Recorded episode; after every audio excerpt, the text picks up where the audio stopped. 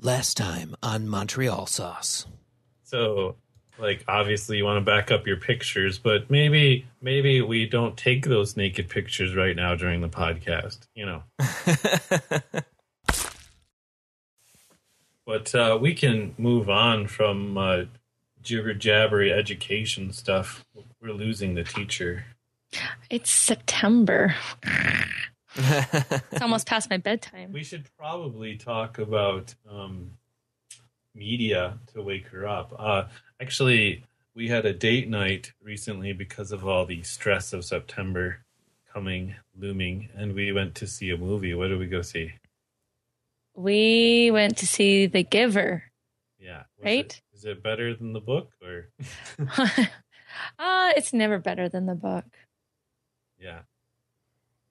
I don't know. I read the book a long time ago, like about 10 years ago, but um um yeah, it, it nothing can really beat your imagination from a well-written book, but I think it did a good job. It was my problem with it was like I just felt it was like really poor cinematography. Like the script was solid and some of the actors were good. It just was like lazy cinematography. It just like the movie opens with um, a voiceover, which can always make or break a movie. But uh, it opens with the voiceover, and they show the kid in like sort of like super slow mo. They just show like a close up of his face. You know, it just feels lazy. Like you could have shown the town like during the voiceover. You could show whatever you want, but no, he's talking, so I'm gonna show his face. You know, like um and then oh the other comment I had about the movie was the chase scene. It was like they'd never shot an action scene in their lives. So he jumps on his bicycle with a baby and or a motorcycle and he drives off and, Spoilers. and two other motorcycles like chase after him and it's like That was the spoiler siren in the background. yes. yes, exactly. That was the. It was just like a little bit of shaky cam and just a few quick cuts, and they were like, "Uh, okay, we give up. We don't know how to do action scenes." So, so yeah, I I wasn't. I just I really like the script, and I probably would like the book, but I was not impressed with the movie's choices. So this is the difference between Chris and I. Chris, who's like a film guy and studied film in school, goes and like, you know, views it through a lens of how it's made and I go, "Ooh, movie." And I just sit back and kind of enjoy it and I don't overthink them too much. So, Well, that's what I argue, though, is that um, I do have some education that uh, I'm not currently using as much as I should, but uh, but um, if a movie can like suspend my disbelief, like it's a exactly really what I was good going to film. say. It's a really great film if it can do that. But if I get caught in a like, oh, that's totally CG, then I'm out. So, Whoa, yeah, yeah. I think, and I think your um your suspension of disbelief bar is a little bit higher than um than a lot of folks. Um, I mean, mine included. So, um, so I have similar training from the same program. In fact, um, in terms of our degree, and like I'll go to a movie like, and we've talked about it, you know, Captain America or the Avengers or whatever, and um, as long as there isn't like super blatant like we're just going to throw out this thing that happened in the last movie because it's not we don't want it to be relevant to this movie right? Um and as long as that kind of stuff doesn't happen that totally throw me or like you said if there's really bad cgi uh, that's to you know if it's like Sharknado level CGI, and I'm expecting something way better than that. Um, it's not to work out very well uh, for, in terms of me enjoying the movie. But aside from that, I can overlook a lot of things.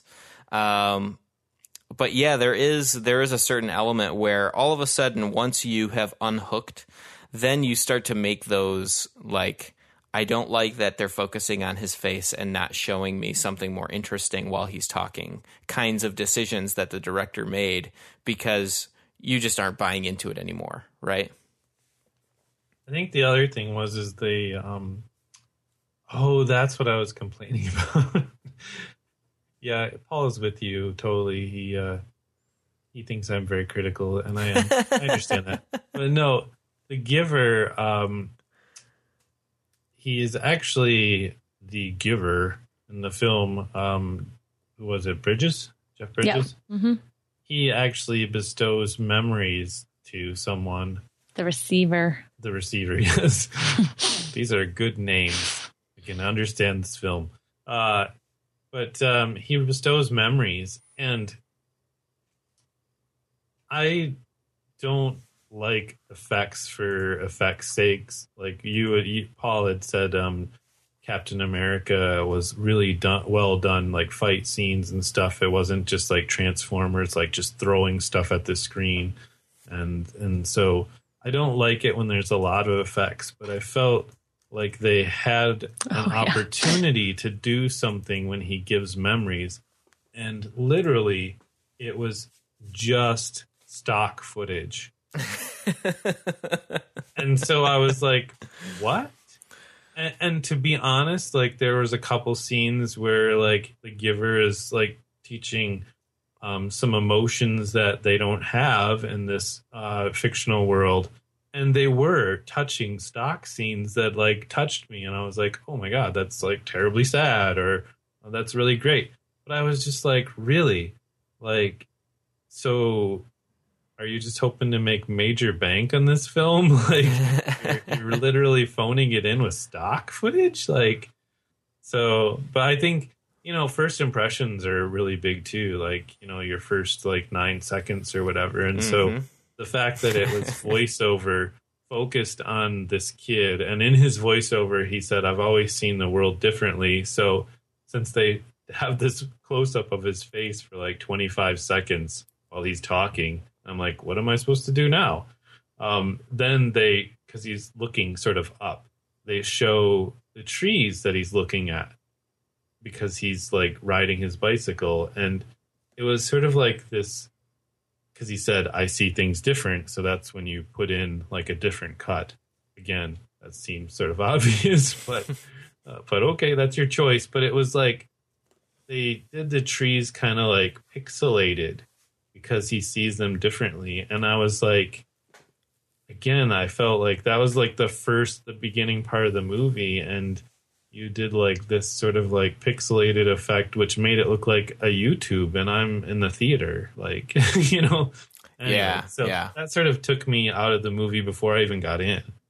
So but like i said i really love the script and i love the idea. It was uh definitely a good film. Have you seen any films recently Uh, I think the most recent thing that Tina and I have seen in the theater ha- was uh, Guardians. Actually, so Um, you did go to guardians awesome yeah, we we got a chance to go see Guardians. I think that was just after our last uh, our last recording. A couple. Uh, oh, it was a good uh, four weeks ago, wasn't it? yes Yeah, yeah. So in that span, we did we got a chance to go see Guardians, which um, we really enjoyed. Um, typically, uh, we go to see the comic book movies more for me than for her. Um, and she will typically say, you know, that she enjoys them, um, but that usually means I enjoyed it and I don't necessarily need to see it again. Whereas I usually want to buy it on iTunes the next day. Um, as my typical mo. Uh, and she actually said, "I really enjoyed that movie. I'd like to see it again sometime." So that was high praise from Tina.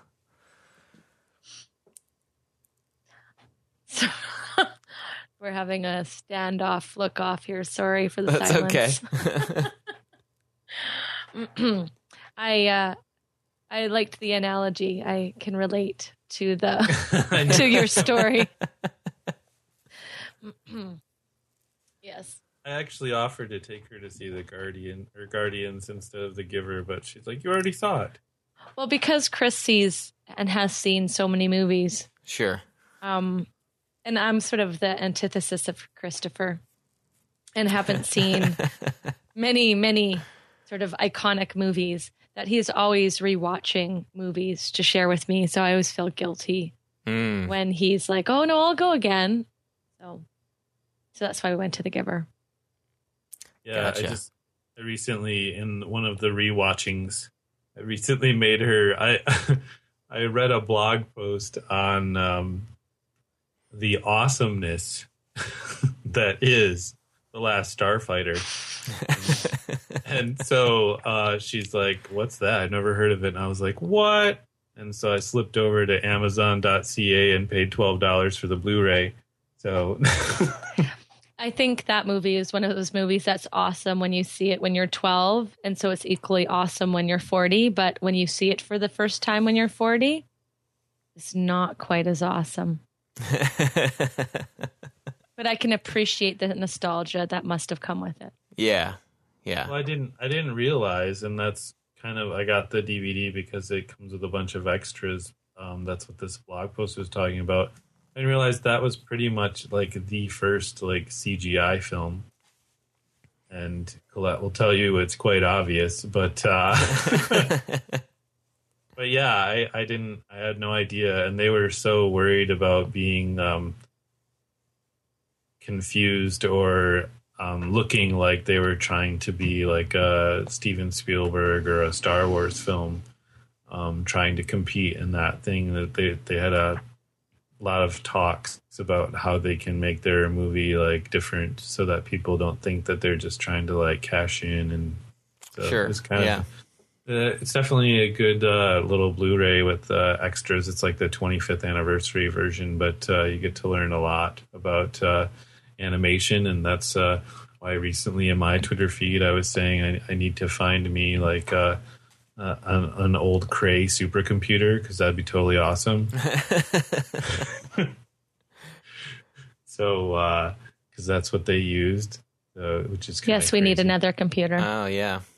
Well, yeah, I want this one for the entryway though, because it's a big chair basically. Yeah, exactly. The Cray would actually be uh, as much furniture as it would be a computer. Yes. Actually, at this point, More. more, furniture than computer. Really, Exactly. you could empty it out, and it would be a nice like there would be a coat closet in the middle and some nice under seat benching, uh, under seat storage uh, under the bench areas of it. I wonder how warm it would be in the center while the thing was running. I'm sure no one could tell you the answer because they'd be like so, sort of irradiated somehow. Yeah, no, I'm sure that they had that they had to put those machines in seriously cooled um, buildings. um, So now that you told everyone that uh, you're 40, Colette, you can talk about your 40 at 40 list that you just did. Oh, yeah, that I have not accomplished. How many books have you read, though? Um, yeah, so I had this inspiration in at the end of June when summer was ahead of me, and I thought I'd have all this time in the world. And, and uh, you know, one of the habits I have in the summer is sleeping in and And doing. shipping me off to Michigan. Yes, well, I had to complete things on my list. yeah, But uh, you know, you kind of get lazy sometimes in the summer too, and uh, so I was trying to inspire myself. So I made this forty at forty list, and I was trying to riff off forty as much as possible, perhaps stupidly. So you know, I'm going to read not just a few books over the summer. I'm going to read forty books over the summer, and you can tell I'm a non-reader. Um, I or um, when I say I'm going to read 40 books, because most people who read quite regularly are like, I can barely get that done in a year. You're crazy. My mom especially thought that was quite amusing. Yeah. But um, I think I've read about 17 between uh, July and now. So considering I usually read about four or five in the summer, it's uh, quite impressive. But my end date is actually like the official end of summer. So I have until the end of September Ah, here gotcha. to work on it. But so I'm going to add the books I read at school with the kids. I think to top it off. so far, I can add about five books in the last three days. So. Have you read anything that you really enjoyed? It's worth. Um, I read. I think it's a book that it sounds like a lot of Americans probably have read. Um, as a part of their high school is the book Night, um, which is a first-person account of the Holocaust and Auschwitz. Mm. And um, what really surprised me about that book because it's heart wrenching and it's very honest and very raw and um, you know, it's someone who basically admits to all the things that, you know, a human goes through, including, I guess, the darker side of being a prisoner, um, which I thought was admirable. But it was such a quick read. Like it wasn't, sometimes those sad books for me are really hard to get through and I have to put them down and walk away. But I um, was able to get through it quite quickly. Um, and I thought that was a really, I, I, mean, I see it why it's on reading lists. It's an important story mm-hmm. to, to hear. Um, and I read uh, one my mom recommended. It's equally as old as that one. It's We Always Lived in the Castle, which is um, kind of like, it's not a horror in that sense of the word, but a, a, a thriller but where the crime really has happened prior to the story but you learn about the crime through the story and sort of ah. the twist Matt it's you know a descent into madness really hmm. as a reader you you kind of so that was a really interesting book because um it's a slow story which we don't always have these days so i enjoyed that those are probably the two uh books i liked the best in truth, I'm just watching the clock because I want to make sure, like, you know, we don't spend like an entire hour talking about Doctor Who. I could I could go onto Goodreads and, and double check. no, but the new Doctor is out. Yes. Yeah. Ooh. Ooh. Uh, well, I don't like change. Okay. So it takes me a while to to warm up to a new doctor. warm up. And see, this is really my first new doctor because I am I come to Doctor Who through marriage. yes. So we um Doctor not only Who in law.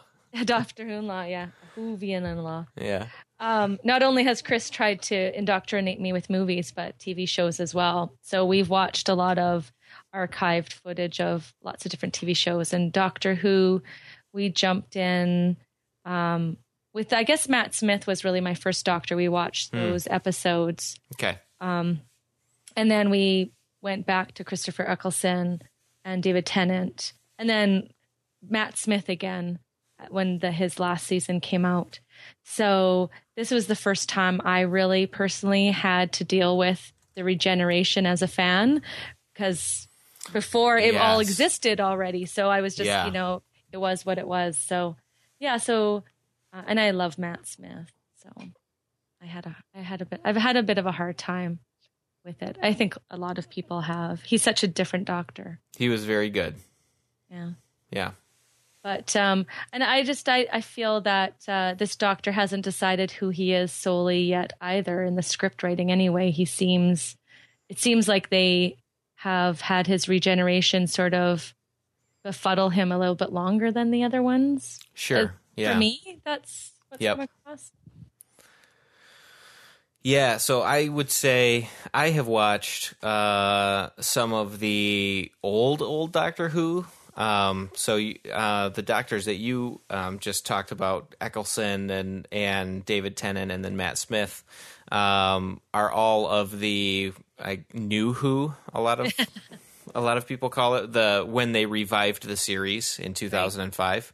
Yeah. Um, and I that was what I started with was actually um, uh, Christopher Eccleston. Um, so we started because that was that was on Netflix, and I w- it was like we were looking for a show to watch, and there was a good, you know, three I think seasons already of Doctor Who when when Tina and I kind of discovered it on Netflix, and so we started with Eccleston and then we're surprised because we didn't know the the whole history of it um, when he all of a sudden turned into David Tennant, and we were like, "Oh, okay, this is this is an interesting show. Maybe we should learn more about the show in general." And as part of that, we actually went back, and there's a number of episodes on um, on Netflix of the old series as well. Um, mm-hmm. Not all of them, and they're much harder to watch uh, continuously because the show was structured entirely differently, um, which is kind of interesting as well. Um, but I went back and watched a number of the regeneration episodes of the different doctors uh, regenerating into each other. So you'd watch like the episode, the that doctor's last episode, and then the next doctor's first episode. Mm-hmm. Um, and some of the older doctors, um, you can tell that there's a lot more. Like he spends almost his first entire episode, um, or the, the first at that at that time there were like series where one what we would call an episode now would be more like four 25 minute series in the old format. Um, and he would spend that whole four four series of episodes um, kind of figuring out who he was. And in some cases, um, he could wake up um, from his regeneration and kind of be a little bit more violent um, and really not recognize his companions and not know what's going on at first. And he, he kind of has to settle, like, they usually have to have some kind of a crisis to sort of settle into themselves. So this was more true to that history then. I felt like this was more true to that history, yeah. Um, and David Tennant's is kind of like that too, only his is more like he spends that first episode almost entirely that first episode just sleeping, right? Right. That's right. It's true. um, because that that regeneration for whatever reason kind of goes weird as well. They all go weird because it takes a bizarre circumstance to actually kill the doctor and force him to regenerate, right? yeah. Um, uh, so yeah, they're they're kind of um, that first episode did have a very weird pacing to it. I felt like um, I felt like the script was not intended to be because they made it a long episode too. It was like an hour and a half, or was it two hours? It was like an hour and a half instead of an hour long Yeah. episode. And I feel like they wrote the script to be an hour long. They shot a lot more footage than what they intended and decided to dive into like instead of leaving something on the cutting room floor, they were like, "You know what? I think we have an opportunity to make this a 90-minute episode." And they chose to do that instead of making better decisions on in editing um, and cutting some pieces out that probably didn't need to be there. Um, regeneration episodes are hard um, just because you're trying to give this new doctor some room to breathe and kind of establish himself a little bit, or at least give him a chance to be weird for his first episode because he's just regenerated. Um, you're trying to give the companion a little bit of room, and because it's new Doctor Who, you're also trying to establish this series um, you know running story. So we have that like at the end where um spoiler alert um the guy the villain who dies sort of wakes up in quote unquote heaven and he meets this person who we've never seen before as far as i can remember. We've never seen this person before. Yeah. and she very clearly knows who the doctor is um and is very interested in him um and so there's all of these sort of pieces of setup that are happening throughout that episode and it and they didn't mesh as well as they could have Yeah. Yeah, it was awkward. I felt the first episode just because he. I mean, I think I kind of get like what you're saying is sort of like they're sort of piecing him together, like what he was and what is he, what is he becoming. But there, it felt like at times like he dropped a lot of lines that were sort of like Matt Smith like esque, like quirky, Yeah. funny lines, and he Yeah. just sort of like swallowed them or dropped them.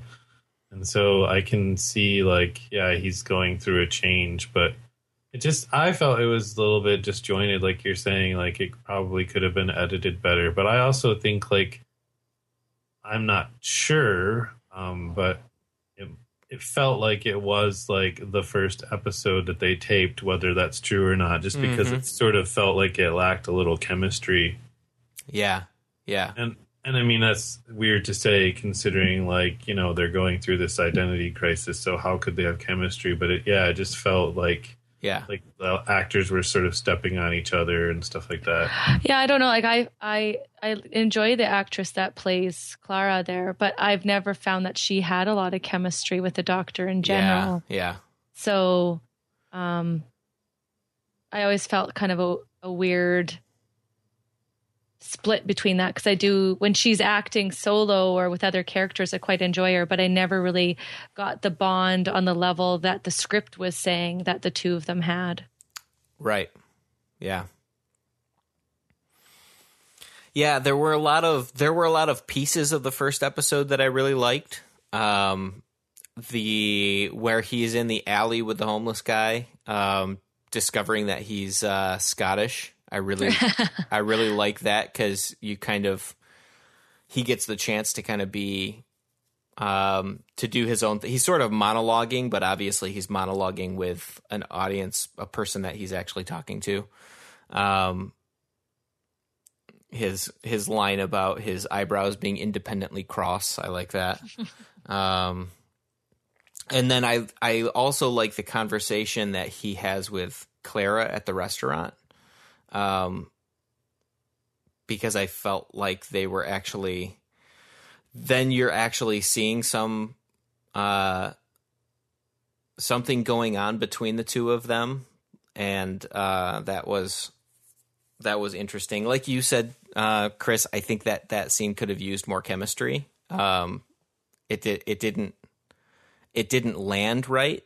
Um but it was a it was a good um it was a good scene to have Yeah. be there I did really like that scene. Like the, it was just more.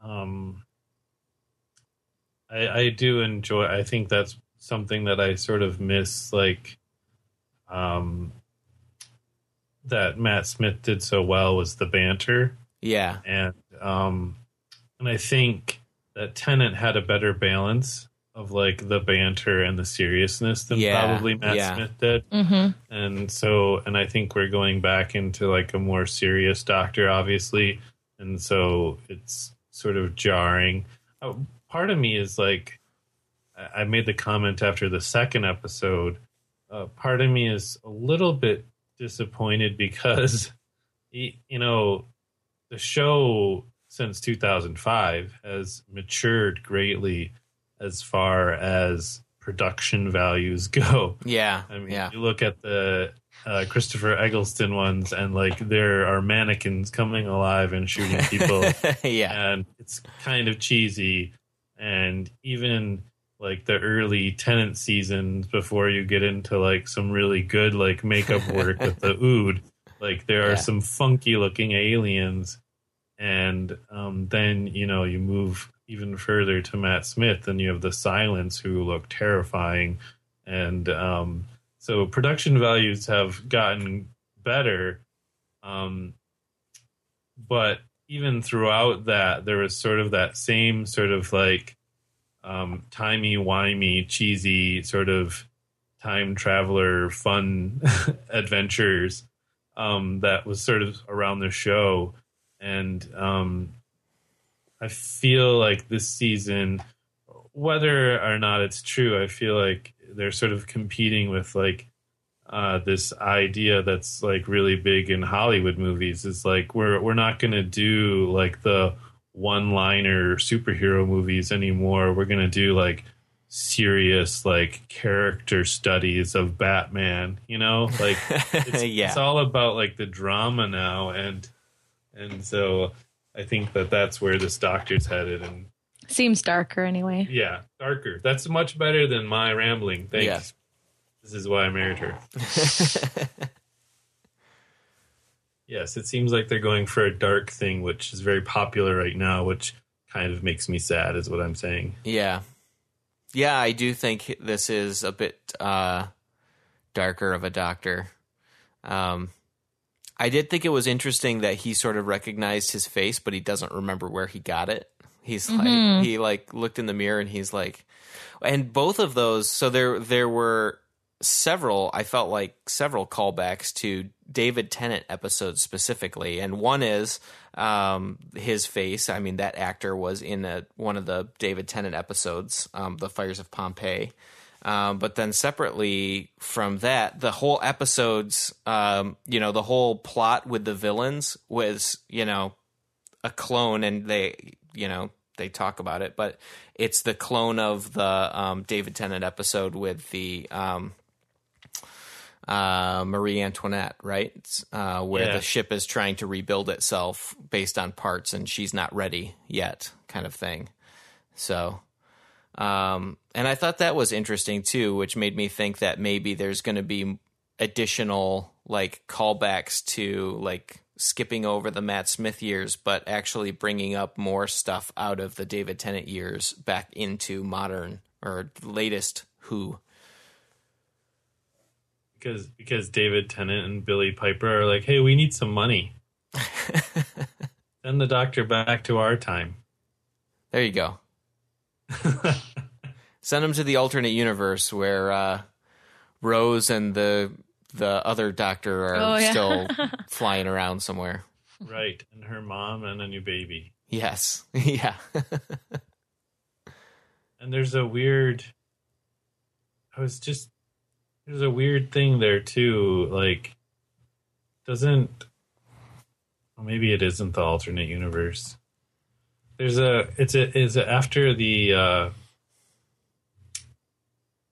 Is it after the Martha Jones uh, sort of series where um, we find out that um, Martha and Mickey have suddenly hooked up? That's at the end, isn't it? Of the Is that Yeah, that's at the end of that's in uh, the half hour extended cut David Tennant's Doctor's About to Regenerate Yeah. ending where he like they tie up all the loose ends. yeah, they tie up all the loose ends exactly. But then there's like the Christmas special or something with Martha Jones, and she meets some guy there, and then they have a future together as well. There's like this weird, like, oops. Huh. Martha has like two beaus, I think. I feel like the I just uh, somehow read like a blog post on that. Interesting. and I feel like there was this sort of Martha or Mickey like had two different futures, and it was like, wait, what? Well, yeah, I mean the Matt Smith regeneration was interesting because it was so um it was such a clean break. Like he goes and visits all these people and then he comes back as Matt Smith and none none of those people would recognize him now, right? None of them saw him regenerate. He wasn't around anybody. Um and they start back up with him uh and you know, Amy Pond. And that's that starts Matt Smith, and he builds his own set of like new companions that he talks to, and he doesn't like none, none of the other ones sort of show up again, right? yeah, So I do kind of wonder if this doctor is going to start tying some of that stuff back together again or not. yeah, that'd be really interesting. Because who doesn't love River Song? Yes. Well, I have I I have a theory that the the woman in heaven is actually uh, River Song, but um, but I don't know uh, I don't know how cohesive how, how cohesive it is yet. Hmm. I yeah, interesting. Yeah, because I feel like the very first time we meet her, she she said something like that, like that made me think something similar. Mm-hmm. Yeah, she says something about how did you meet did you meet my boyfriend? Does he have a new face? Um, and and just the nature of. So I'm trying to remember. So in the second episode, have you guys seen the second episode now as well? Yes. Yeah. Um, in the second episode, was it some of the one of the people on the army team dies and Yeah. then and then wakes up in heaven? Is that right? Yeah, she sacrifices herself. That's right. She sacrifices herself. So that could throw my theory out of out of whack. Um, because my theory is that the woman is in heaven. She's actually in the computer that River Song is in after um, David Tennant saves her at the end of the library episode. Um, but she has somehow kind of taken over and corrupted the computer, and now she's like observing the doctor through history and and trying to also save people, but she has some kind of other ulterior motive going on. That's my theory. Nice. See, Yeah. no, what I thought was kind of I mean, it's probably uh, Chris needs new glasses and hasn't yet been able to purchase them. But um, what I thought was kind of weird was um, Amy Pond in I believe it was her last season uh, kept seeing people right like spying on her and like so they would like open like a little like thing through time and space and look at her and tell her something and then disappear Yes. Yep. and and so that one of those particular quote unquote villains was like a black haired lady with like an eye patch and i just kind of wondered like she seemed to be like so mysterious and who is this woman and then sort of like when they tied all those loose ends together and matt smith saves the day it was sort of like i never really got to know the backstory of this character so i Sure, just wondered yeah. if I wondered if she was like one and the same before she loses her eye or something. Okay. Yeah. But that was just just because, like I said, uh, I'm not. Uh, I don't have the right prescription in my glasses, so I just see a brunette woman and I say, "Wasn't there a brunette woman in another season?" so, so that's where I'm getting that from. But uh, anyway, So, what did you think of uh, Into the Dalek? Mm. I'm kind of like with TV shows, the same as movies. I'm like, ooh, escapism. I didn't overthink it a whole bunch. Okay. I kind of just go by gut reaction, but um, I overall I enjoyed it. Um, but I wasn't like, wow, that was great. Sure. Yeah. That's my synopsis. Chris can elaborate. I I um I really enjoyed that one. Um I felt like he was sort of like coming into his own like and so I feel like with that episode like the any sort of vitriol that I have for um that particular episode is because I'm still connected to the last doctor, so I think that's good. Like it's an emotional response, which is what they want. Like this is a more serious doctor. He's darker. yeah. so yeah. I think they they hooked me in that episode so that they got me. So I don't think that um there wasn't I don't think there were things that I was dissatisfied with or that I wished had happened differently. Like I think I was affected emotionally because I wanted the old doctor back, and that's exactly why they're making him so different. So I think it was overall a good episode then because I didn't really nitpick too much. Yeah. I liked at the end how upset he was when the doc when the Dalek told him that uh, that he would be that he was a good Dalek, that uh, that the Doctor is a good Dalek. Yeah, I Um, thought that was interesting. Yeah, I thought, I thought, um, I thought Peter Capaldi played that very well in terms of um, his reaction to it because there's kind of like a um, he doesn't he doesn't get super emotional about it. He's kind of already processed it in a sense, but you can just tell that that like the thought of that um, weighs on him and makes him want to um, be different in some way, and he doesn't know how to do that yet. Um, I thought it was interesting, sort of this whole concept of the heaven coming up in the last two episodes, and then um, when the Dalek is seeing things, he's talking about divinity in the. yeah, Um, and I thought the two things together. I think if I just heard the one by itself, but the two together, I was wondering if there's going to be sort of a larger, overarching sort of comment on, I don't know, what's out there beyond the Doctor and the universe or something like that. hmm Maybe it was just a word, but to me, I kind of was left with a question of, oh, I wonder where they're going with that particular theme. Or, or it's not so broad, and we're sort of getting into this like blaming the doctor because he does act like he's God, choosing who lives and who dies. Yeah, he yeah. Travel through time and space. So, but yeah, that um, yeah. I mean, that's that. Um, I keep going back to David Tennant episodes, but that it harkens back to the end of um, the Waters of Mars, where um, he takes he decides that he's going to go against his own rules and save this person that he knows should die in this like fixed point in time and she realizes that he's playing god with her and she can't she can't live with herself knowing that that's the that that's what happened. Um and uh and that decision um weighs on him because she does something about it pretty immediately.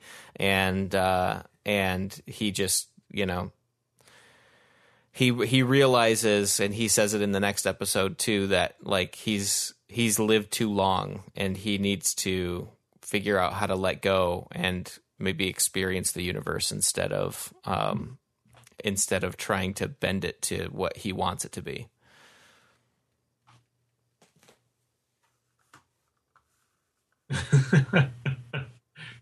fiend Yes. I know. Once you finish with that statement, I she pointed at me like I was supposed to. She's really got this podcast thing down after just barely an episode. She's producing it now. yeah good and go to one and take one yeah um. So yeah, that's our TV. I can talk more TV because I've been watching some really bad shows, but uh, um, well, I guess I can go into it briefly. Me brief. That's good. uh, yeah, she's leaving now. Uh, I, I started um, while I was w- trying to get some work done when my eye would cooperate and my pain would cooperate. I started watching um, Dusk Till Dawn, the TV show, um, because I love that movie, but I really had no interest in a TV show when I heard it came out. Um, but um, kind of like we talked about when Sally Ann was a guest, is I do really like some bad television or mindless television because then I don't have to pay attention and I can work. yeah it can be background noise. And uh, so I started watching that, and I, of course, I was annoyed, which is kind of funny because the show is actually uh, put together by Robert Rodriguez, who did the movie. So, but it was just kind of annoying because the show, um, I was telling Colette, it's like they decide to do like we are have a chance here to develop more the characters more deeply and do backstory and so they do like basically the first season turns out to be like the entire movie spread out. So so it wasn't like okay we're going to do a pilot episode and this is what happened in the movie and then from here we'll go make a show. Nope they just redid the whole movie. And so they did all this backstory stuff for these characters and i told colette like it's so crazy like it's to the point where i feel like at some point like during a pivotal scene in the movie like a gunfight like the tv show is going to redo it and do slow motion and then freeze frame on like a dust mite and then like show that dust mite story about how it started out during the big bang and then it ended up on some old lady's doily and a coffee table. Yeah. Like it was just like nonsense like backstories to like a bank teller that was kidnapped and put in a trunk eh, like in the movie and it's like i don't need her backstory nope i don't need it I will provide some backstory. okay This is an example of why I don't listen to the podcast. because I have heard your this rant opinions before before. So you're my test audience so I know that, you know, except for the really geeky stuff, which I tune out of when you talk to me about anyway. Um, most of like the the pop culture stuff I'll have heard at least a variation of before. So that's my defense. Continue. no i think i'm done now And Colette is never coming back on the podcast again. You No, up see- a good point See, I think at some point, uh, if Tina's up for it, we should have the both of you on the podcast and then you can talk about how uh, we make you watch things. the obscure things that we never thought we'd ever see. That would be funny. Just you two like saying, "Oh my god, did he make you watch this?" Tina going, "That was so gross." I I almost feel like that could be an entire podcast in and of itself, just like a second a second track of just the two of them commenting on the on the podcast. like what is it? The Mystery Theater uh yeah, 3000? Mystery Science Theater. There you go, yeah. It's very meta. Yes, we haven't. um That is, you bring up a point though. We haven't uh, talked about too much technology, and you actually have something to share, Colette, because uh, in at your birthday in June, I got you some really nice jewelry. Yes, I I'm wearing a bracelet that Chris um ha, gave me for my birthday. I have the jawbone bracelet. Oh, nice. So it's uh it's essentially like a movement tracker as far as I can see. It tracks your movements during the day and then it uses that same apparatus to track your lack of movement at night to see how well you slept. So it's been um it was part of my 40 at 40 trying to walk uh 10,000 steps at least 40 times. But I wasn't entirely sure. I mean, I had talked about it with Chris before he got it for me, but I thought it would be sort of interesting to try.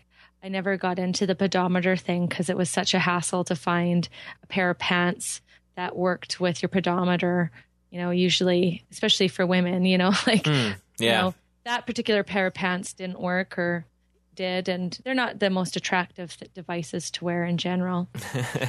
but uh, yeah, I uh, when I first put it on, I wasn't so sure I'd be wearing it, but so far, I've I've liked the fact that it basically is a button that you push to activate whatever function you want, and it Bluetooths to your phone, and really most of the function happens on the app. oh, that's cool. So, uh, you know, basically, I'm wearing a pedometer that I just have to push a button if I want it to track a certain activity, whether it be how uh, long an exercise activity is or when I'm going to sleep. So, Mm. Yeah, it's curious. Uh, I did the research, and it, it seemed to be the one most recommended compared to Fitbit and the Nike Fuel, and there's a few other ones, but uh, it, it had a lot of good recommendations. But it's interesting that the Jawbone, uh, it's the Jawbone Up 24. It only tracks her sleep and steps, and so, like she said, um, were we going to go for a bike ride or something like that, she would then just like push the button once and it starts a stopwatch. And then when we're done with our bike ride, she can stop it. And then she can like label that in the app like that was a bike ride, but it still tracks steps. Am I right? Like, yeah, it tracks it as steps. So you can connect Oh. it. You can connect it to other apps, and then you can sort of unlock more functionality. Like you can say like, so then you start the stopwatch, and then like it connects to the other app and says, okay, You actually have to open that app usually right. first, and then you can it imports that information right. back in. But then you have to have your phone out to do that. So, you know, I tend to not use that function, the the other apps a lot. Yeah, and then of course the sleep function, and then there's a social aspect, right? So you can uh, friend friend other people with jawbones that you know, and uh, one of those people that she knows, her aunt was saying like you know she didn't realize like you, you can actually hide some of your data too so she's like I, I've decided I'm not gonna like show my sleep cycle anymore. And I was like, well, what's? Oh, I suppose like you might not want people to know like exactly when you were sleeping. They might burglarize your house or something. If right. Yeah. someone on your friends on that. And she was like, or you can tell when you're not sleeping if you know what I mean. And I was like, oh my goodness, that's pretty funny. You guys had a good night last night, didn't you? I was going to say, considering my two friends are my aunt and her husband, my uncle, so ah. I don't need I don't need that information. spike of activity at the same time. yeah. Ah. Yeah. But uh, one of the favorite things I like about watching my aunt's feed is she does yoga, and you, like I said, you can track activities, and so it always it tracks it as one hour and how many minutes, but it only uses H and M, and she always does a one hour of yoga. So it's one hour, zero minutes. So it's one hour of Om yoga. so that's sort of an incidental thing that always makes me laugh when I see it. But um, yeah, I'm currently this week in, uh, is sort of my baseline. I'm curious to see how many steps sort of I take on average in a day. Um, so I haven't sort of done any walks in the evening. One because it's the first week of school, so it seems like a good week to do a baseline. Sure. Yeah. And uh, um, th- my guess is it's going to average out to be about between 4,000 and 5,000 steps you kind of take on average for myself, which means if uh, you know your goal is 10,000 a day, you really need an hour walk or equivalent activity after that. Right. Yeah. Another thing, I mean, it uh, because it tracks your sleep, it'll also you can set an alarm and it'll buzz to wake you up, um, which is a lot nicer in the morning. Say if your husband doesn't have to get up the same time as you. As the uh, but um, what I, what's cool about that functionality is um, you can also set it in the app to buzz during inactivity. So basically, the jawbone can say, "Hey, get off your ass," and um, so I hadn't thought about that and how useful that would be, and neither really had Colette. And we had, you know, it was summer, and it was the summer of much traveling and weddings and very busy. So Colette, and she's trying to do 10,000 steps a day because that's what the app has like set a goal for her and told her. And so here's what she's trying to do. So we've been really busy. And then when we did this road trip to Vancouver and. It was when we went to Calgary uh, with your mom. Oh, was that it? Yeah, we went to, Oh, well, mountains. Banff, yeah. That's right. When we went to the mountains with my mom, like it started buzzing at her. She's like, "Oh my god, oh, oh," because it. She, we had been so active. It was like not until that point we were in the car driving for three hours that it had sat enough time to say, "Hey, get off your ass, and do something." Yeah, you can set it. You can set the window that you want. So I think I have mine set. Well, for the summer, I had set it between twelve and five. Um, if you've been inactive, and you can set it for an hour, two hours, it'll buzz to just sort of remind you that maybe you should get up and go for a walk.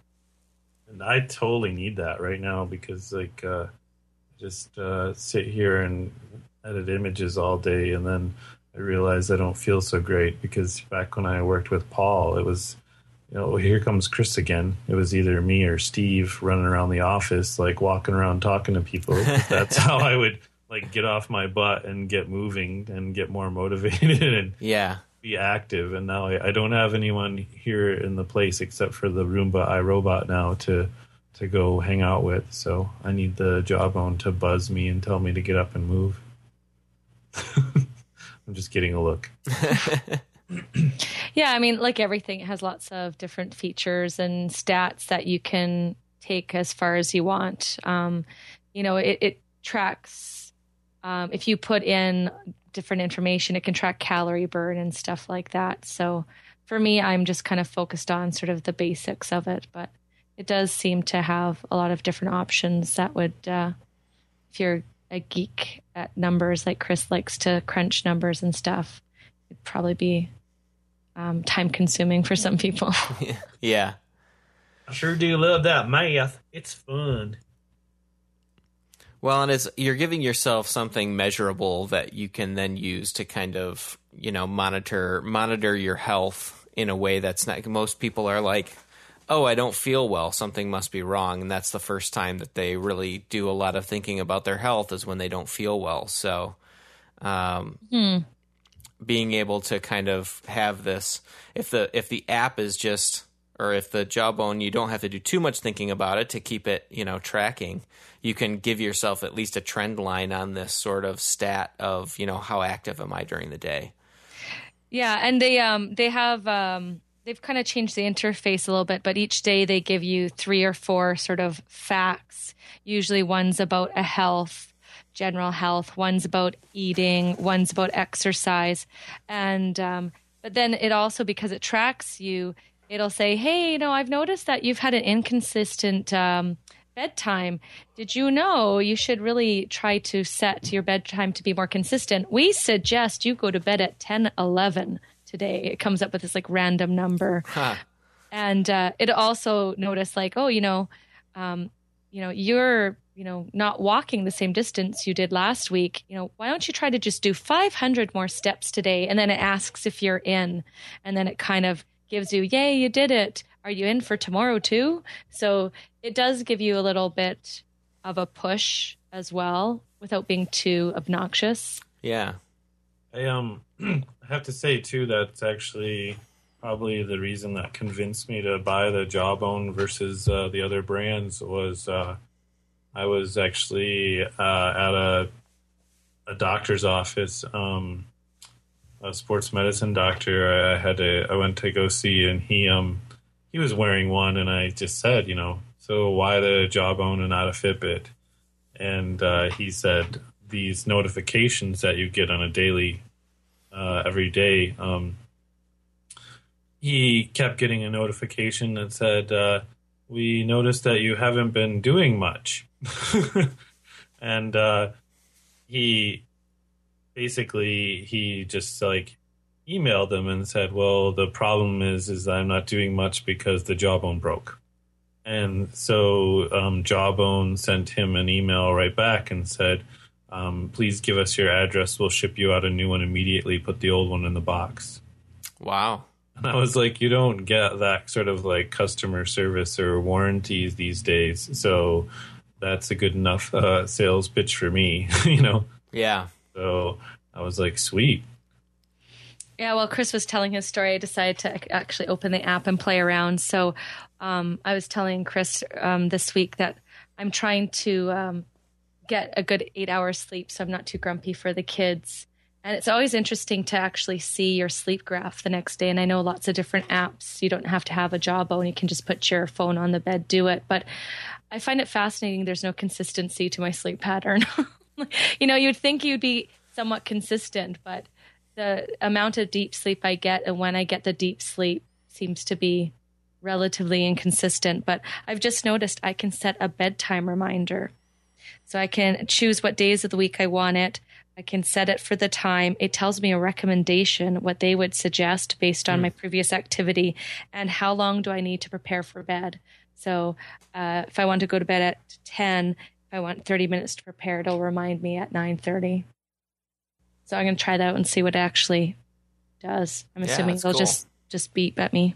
Yeah, my app does that as well. I just never listen to it. I'm always like, "What's this weird reminder?" And it's like, But that's a nice, you know, I wasn't so sure. It's like all these things, they really exist as an app without the device on your arm, right? I can probably use a pedometer app and a sleep app.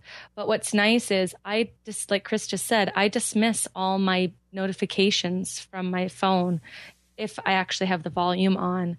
What's nice about a single use device like this is that I can't ignore it because it's vibrating on my wrist. hmm So, you know, when you're, as my aunt uses it for behavior modification, you know, it forces you really to pay attention. So, one thing well. Yes, I love, I love that kind of stuff. Totally. anyway, that's my pitch for Jawbone. Our new sponsor. Yeah, we Yes. need to. I was going to say we need to get them on the sponsorship uh, bandwagon. go go to their website and enter Montreal sauce discount code. Yeah, Yes. it's a fabulous discount of zero percent, but they'll know that you heard it somewhere strange. Right. Yeah. Uh, well, I'll, I'll just keep on going then. One of the things, I'm not a napper, I have to say, but one of the things that I tried is they have this power nap option and it, you know, it's like the sleep app, it'll wake you up at the ideal time, but it's also based on how much sleep you had previously, not just how your sleep is during the nap. Ah, So I thought that was quite interesting because I actually used it one day when I hadn't had a good sleep and I woke up after and I really did feel quite refreshed and it was a successful it was a successful nap as a non-napper because I tend to oversleep and then I feel groggy. Yep. That's my problem with naps as well, actually. If I even attempt to take one, it usually ruins the rest of my day because I can't. I just never get back to feeling really awake and then it's bedtime again. yeah, yeah, exactly. And then your whole sleep pattern is totally off. But yeah, so I, I, I have to say it's it's It was a very good jewelry purchase on Chris's behalf. nice. I will say uh, we should probably wrap it up. But uh, speaking of one thing, well, um, uh, it wouldn't be a Montreal Sauce podcast if we didn't at least talk about Arc OS for a second. And, uh, yeah, there goes the headphone. She's out. Uh, Nice. no, um, Take a drink. yeah, I just uh, I just um, upgraded finally, and it turned out that my memory card was bad, but that's neither here nor there. But I upgraded to I think he's at 0.06 or 0.6 um, as far as arkOS, and Mhm. the interface has changed. It's uh, it's much nicer actually. Um, it's cleaner, and then um, they added their uh, beta of the file sync plugin, which is based on SyncThing, and SyncThing is awesome. So uh, I say one thing well because that's my only frustration at this point, but it's totally beta, and uh, the crew over at arkOS and uh, Jacob plan to um, change it. Um, but um, it just does file syncing period so it doesn't have the functionality of say dropbox where you can like, Sure. copy a link and share it with someone Yeah. But the setup was probably less than like eight minutes. Um, and that's like setting up the arkOS and then setting up like my computer. Like it's Syncthing is really awesome. So uh, the that new addition in uh, arkOS is really cool. So um, when you're not uh, coding like additional crazy websites and editing additional crazy podcasts in the future, um, you, you, you'll probably enjoy some of the new changes. Yeah, yeah. I um I I have my uh, Raspberry Pi running down in the basement, and I haven't even gone back. I configured something um, to be running on it, but I haven't gone back and messed with it since. Um, I think that was Seafile. I think that's what's on it right now is like regular Raspbian and then um, Seafile. But uh, I haven't been actively using it, so I don't have anything important on it, which means it's in perfect shape to go back and mess with uh, arkOS again, um, which I would like to do at some point. And I had read, I've been following uh, their blog, and they have announced a lot of the stuff that they have coming in the future, um, including uh, hosted versions of arkOS, but then also like support services for people that host their own like handling the dynamic DNS stuff, um, as well as having like a handoff for mail. So if you're trying to use your arkOS machine as a mail server, like having a having like an augmented um, mail server that makes that work better as well. Um, so I'm looking forward to them uh, getting some of that stuff rolled out in addition to the continued progress on arkOS because I think uh, it's a great system. Um, and uh, I'm looking forward to it just getting even more even more capable but at the same time it seems like every release gets just a little bit easier to use and closer to something where I would be like okay mom I you know I put this together for you and I'm going to plug it in and now your calendars and stuff can all sync through this instead. And you can do your file sharing stuff through this instead. And it will be yours. You'll own it. It actually lives in your house and you don't have to worry about you know, Google going away or switching phones or any of that stuff because you know where your data is. Yeah, the uh, new uh, hosted stuff is called uh, Skylark. I think it's skylark.is or .io. Um, but yeah, that looks really sweet. I'm actually, I like the idea, like you're saying, like hosting your own. Like that's uh, the whole idea, self-hosting. But um, I definitely am curious about the new service that they're about to uh, uh, embark on. So I'm looking forward to that because there's plenty of other crazy Raspberry Pi projects I can try. yeah. My Um, uh, my future goal actually, we went to. Uh, it's called Princess Audio or Auto. Princess Auto, but uh, they um, they'd have more than just car stuff. They, it was just a really weird mix of things that you can buy there. Um, but anyway, I found like a couple of uh, I think they're like six or eight inch uh, solar panels, and I got them for like four ninety nine a piece. So Cool. uh, a future plan of mine is to maybe get like a small like battery and then um, set up either like maybe a charging station to charge like our gadgets, phone or tablet, or Yeah. Even maybe just if I can figure it out, like run the Pi so it's like totally off the grid. That'd be fun. Yeah, that would be very cool. And green. Yes, green. So should call it. We should call it. So Yes. Colette, where can people find you? Like, if you want to be found, like, are you on Twitter or where are you? Where am I? Where am I in outer space? Um, I used to um, send ideas out on Sunday. So when I joined Twitter, I thought, hey, I'll call myself Sunday Ideas, not really realizing that might have a lot of religious connotations when you search the term Sunday Ideas. Um, so yeah, I have Sunday Ideas on Twitter and on Google Plus. I have two accounts because I am that geeky. Nice. But um, yeah, I joined Google Plus before really our district had gotten going with it. So um, there's a lot of educators that use Google Plus for their professional learning network. And then my district got going with it as well. And so I have sort of um, myself, I use it both professionally. So Colette Mondor and Colette Mondor at Google Plus. Uh, one was with a wonderful avatar that Chris gave me for my birthday present, and another is just a picture of me. So that's my EPSB one. Um, and where else can you find me? Instagram, eclectic. I don't even know how to say my own handle actually. I like that. And yeah, those would be the main places that I'm willing to admit to. nice.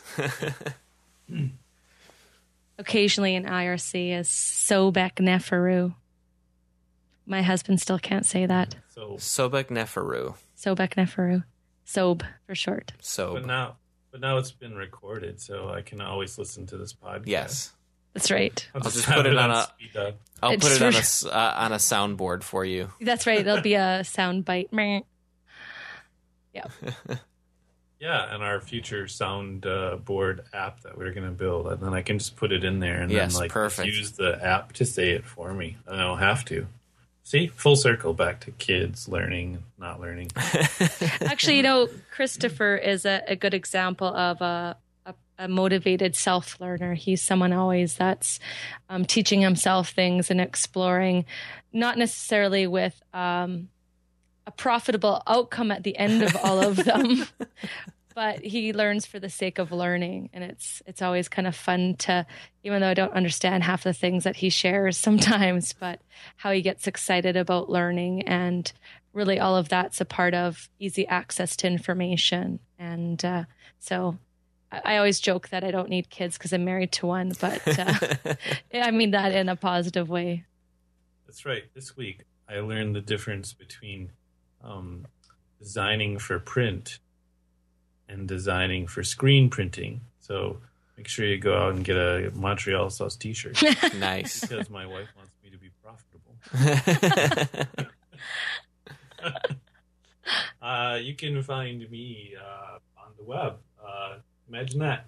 Um, you can find me. I am at Sikkdays, S I K K D A Y S, uh, on the Twitters and Cupcake. And I don't think I've been on app.net in a month, probably. So um, that's where you'll mainly find me or my website. So, yes. That's it. I don't have any other crazy thing to announce um, like I usually do. And then uh, and then I can be found uh, primarily on Twitter, where I tweet about things like Markdown and stuff like that. Um, I am at Paul D P A U L D on Twitter. Uh, but I'm also uh, you can find my blog and lots of links to other stuff that I do uh, at padizio.com, p a d i z i o.com. And that's me in a nutshell that is publicly available on the internet.